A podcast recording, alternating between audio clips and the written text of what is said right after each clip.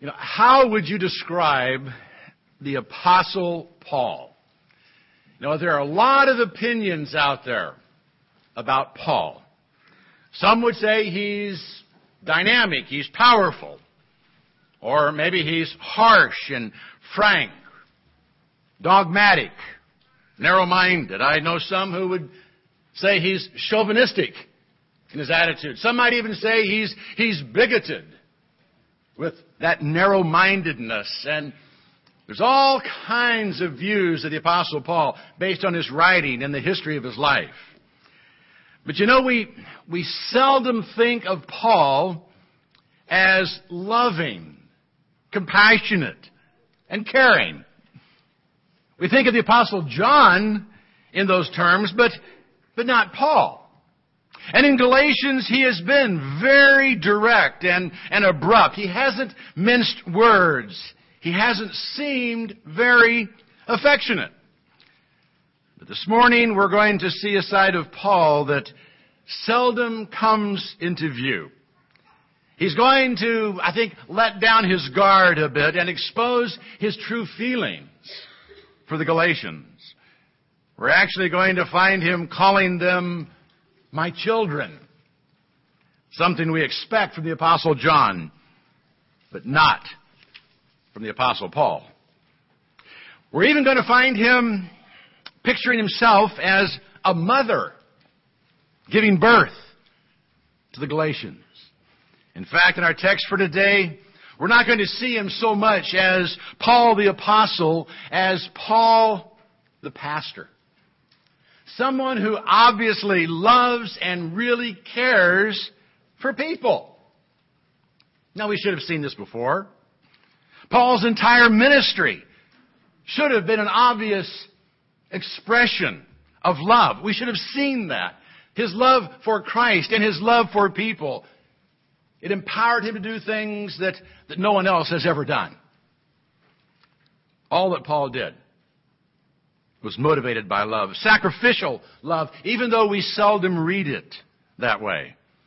But there's no mistaking it today, because in nine verses, we will clearly see him as Paul the pastor, pleading, praising, confronting, warning, longing, and agonizing over people he truly cares about. So let's get a fresh look at Paul today and take a peek into his heart. We begin by seeing Paul plead with the Galatians. We're in Galatians chapter 4, just the first part of verse 12. I beg of you, brethren, become as I am, for I also have become as you are. Now, Paul's letter takes on a, a personal tone here. And, and he begins by saying, I beg of you. When he says, I beg of you, he's pleading with them. He's pleading about something he feels very strongly about, something that is, is heartfelt. And what is it? It's his desire that they be like him. Now, that seems a little weird. Seems just a little weird. Until you remember he said a very similar thing to Agrippa. When sharing his testimony with the king, Paul said, I would to God that whether in a short or long time, not only you, but also all who hear me this day might become such as I am, except for these chains. Paul made it clear he wasn't wishing that the king or even his accusers were going through the trials he was facing. He was simply wishing that they had what he had in Christ. That they knew Christ as he did. And that's what he's wishing for the Galatians. That they might know the same joy and freedom in Christ that he knows.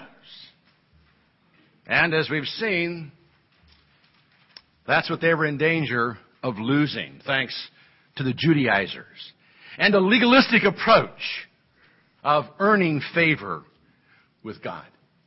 And so Paul pleads with them, become as I am. He holds himself up as an example of someone who has what Christ intends all his children have. He says, become like me. Now again, that may seem a little egotistical, but that's not what he's trying to communicate. All he's saying is, I want you to have what I have in Christ. He's not saying you have to become just like me to be blessed. He's saying, I want you to look at my life as a pattern that you might be able to follow. So you can discover the blessings I've found. And as a pastor, that's what he wanted for them. He wanted them to find what he had found in Christ. And he had wanted it so much that he had become like them to be able to share his life with them. He didn't just want to stand apart from them. He wanted to enter into life with them so they could then see what he had in Christ and would accept what he had found. But to do that, he was willing to enter into their life. He's, he adds, for I also as you. And that's all that's said in the Greek. Now what does he mean by that? I think he's saying the same thing he told the Corinthians in 1 Corinthians 9. He said, For though I am free from all men, I have made myself a slave to all, that I might win the more. And to the Jews I became as a Jew, that I might win Jews. To those who are under the law, as under the law, though not being myself under the law, that I might win those who are under the law. To those who are without law, as without law, though not being without the law of God, but under the law of Christ, that I might win those who are without the law. To the weak I became weak, that I might win the weak. I have become all things to all men, that I may by all means save some. Paul was willing to identify with anyone in order to be able to share Christ with them. He was willing to become like them, to live as they lived, to eat what they ate, to work as they worked. He made whatever sacrifices were necessary to get them to accept Him so He could share with them His Savior and give them the opportunity to find the same joy he had found in Christ. And apparently it had worked. For they had at first received him very well. And Paul praises them for it. Let's, let's read on. He says, You have done me no wrong, but you know that it was because of a bodily illness that I preached the gospel to you the first time. And that which was a trial to you in my bodily condition, you did not despise or loathe, but you received me as an angel of God, as Christ Jesus himself. You have done me no wrong, Paul writes, referring to the way they had treated him. In fact, he praised the Galatians for the way they initially received him. He said that it was because of a bodily illness that he had first preached the gospel to them. That an illness is what had first brought him to Galatia or detained him there. Now what that illness was, we can only guess. Some have suggested that he had contracted malaria along the coastline and had gone inland and into higher elevation to, to get away from the malaria area. Others suggest he maybe had epilepsy or he had a, an eye problem that made travel difficult for him. Whatever it was, it must have made him physically repulsive or hard to care for. And he recognized that his bodily condition was a trial to them. But he praised them for not despising or loathing him. The word for loathe actually means to spit at. He praises them for not spitting at him.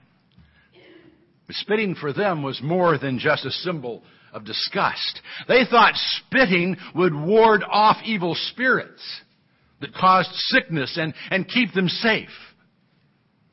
But they didn't treat him as if he was a carrier of demonic diseases. They received him as an angel of God, as Christ Jesus himself.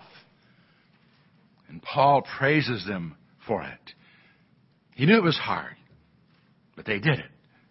They judged him on the basis of his message and not on his appearance. They judged him as preachers should always be judged. And he praised them for it. But something had happened. Their attitude toward him had changed. And Paul had to deal with it because he cared about them and he cared about the relationship. So he raises the question on his heart and confronts them with his concern.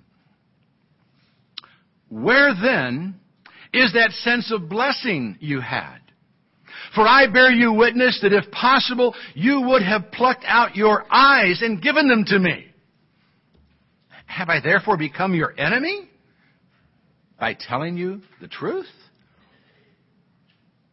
Paul knew the relationship had deteriorated and, and he couldn't ignore it. You know, it would have been much easier to simply say, whatever, and go on. But he didn't. He wanted to know what had happened. What had happened to that sense of blessing that had been evident when they were together. They used to be happy to have him around. They cared about him. They would have done anything for him. He even said they would have plucked out their eyes for him. And that's where we get the idea that something may have been wrong with his eyes. They cared so much for him that if it would have been possible to give him their eyes, they would have done it. Their love for him knew no bounds. But things had changed. Through their correspondence, he had noticed the change in attitude, and it bothered him. So he dealt with it. And the only thing he could figure out was that he had become their enemy by telling them the truth. So he came right out and confronted them with that possibility. Now that's not an easy thing to do. You know, no one wants to risk making someone their enemy by telling them the truth. Now, good pastors do it. They shouldn't enjoy it. And it's not easy. And it's certainly not easy to then go back and confront someone again and tell them they didn't handle your initial confrontation very well. And just ask them straight out. If it's because you were honest with them that your relationship had soured. That would really be hard to do. But Paul did it. He cared that much about the Galatians. He risked driving them even further away in the hopes of getting them back. And then he bravely went on to warn them about the new relationships they were building. Verse 17. They eagerly seek you, not commendably, but they wish to shut you out in order that you may seek them. Now, they are the Judaizers. The Judaizers, those who insisted that Gentiles had to become Jews if they wanted to be Christians, were courting the Galatians. They were eagerly seeking them out, trying to win them. But their motives weren't commendable. Paul said they wanted to shut the Galatians out so they would seek them. Now, what does that mean?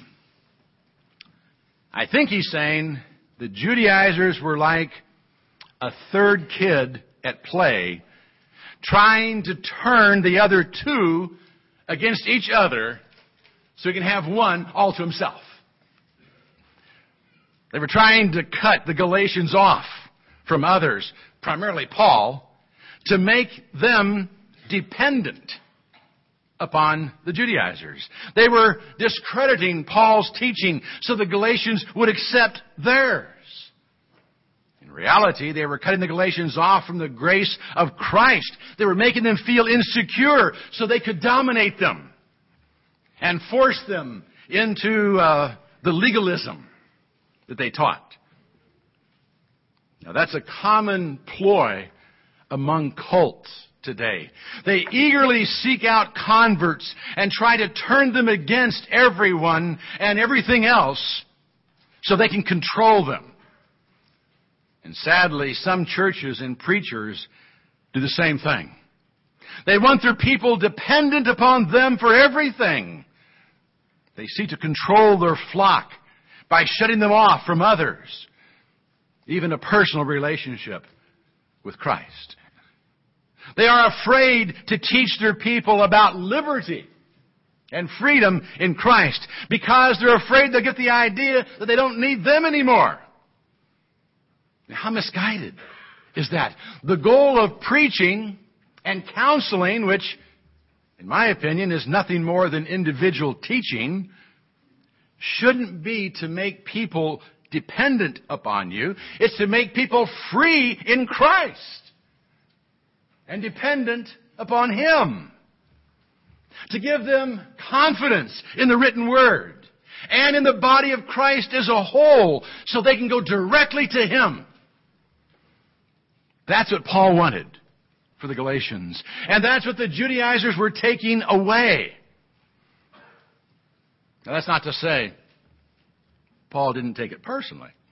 He did want the love and respect of the Galatians. In fact, he longed for it, and he, he tells them such. He says, But it is good always to be eagerly sought in a commendable manner, and not only when I am present with you.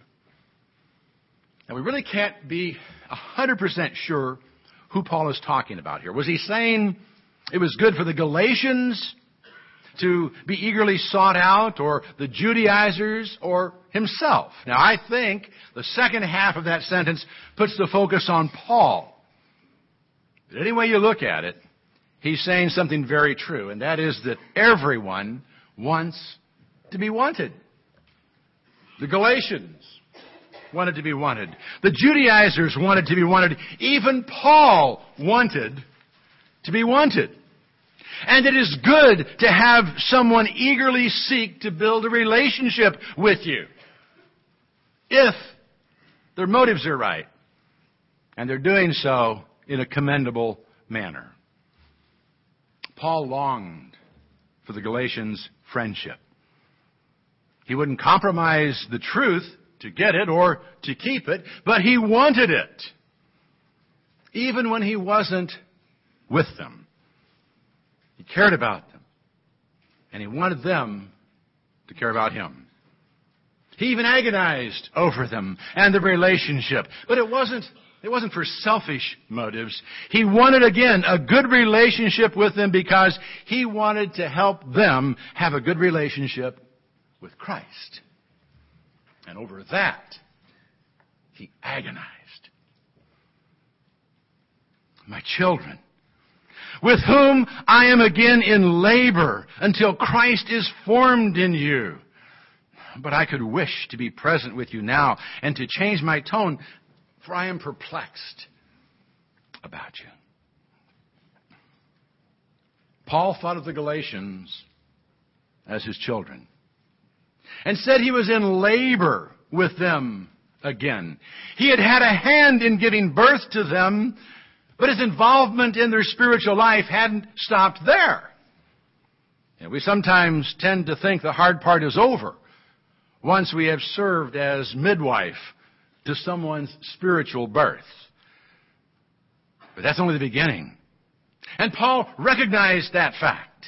He said he was still in labor with his spiritual children, and that he would be until Christ was formed in them.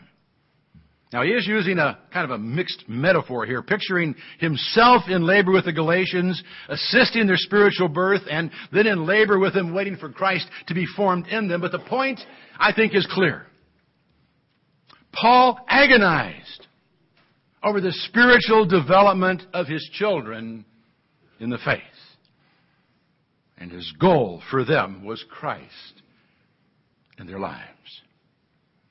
It was not that they become good church members or that they depend on him for everything, but that Christ be truly formed in their lives. And that should be the goal of every pastor. I know that's my goal for you. I want more than anything else to see Christ at work in your life, conforming you to His image. And to do that, I plead with you to become as I am. Not so you can be another little Rick, okay? God forbid. But that by following my example, you might find the blessings I found in Christ. I try to be open with you about the joys I found in Christ. Not to gloat over it, but to share it with you. I want you to know the joy I have in Christ. I plead with you. Look to me if you can to find out how to have that kind of relationship where you enjoy the Lord's presence and His gifts every day and the hope of eternity that He gives you. I'm willing to risk being misunderstood to say, be like me, at least in that regard. And then I'll praise you. I, I'll try to praise you.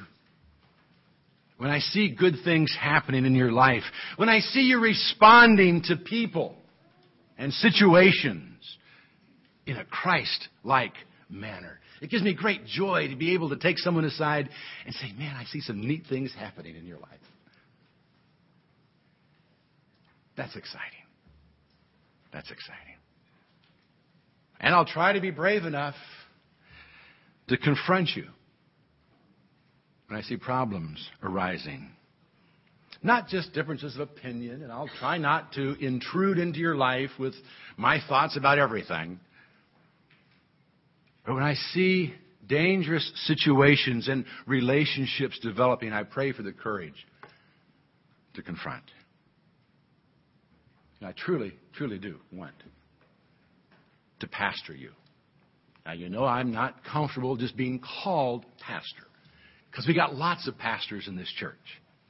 The elders are pastors, Sunday school teachers are pastors. It's all of our goal to shepherd you, to model for you a relationship with Christ, to lead you into that relationship, and to watch Christ be formed in you. That's our greatest joy. That's our greatest joy. And I do want to be at least one of your pastors. And I want to be your friend. I really do. I, I love the size of our church. I'm sorry. Because if you're willing to let me, I can get to know you on a personal basis. I want to be your friend. And I do agonize over you. Even if, like Paul, I don't always show it. But let me assure you, I do care. And like Paul, more than anything, I want you to give your heart to Jesus because I know what he can do with it. Let's give our hearts to him again, even now. Let's stand.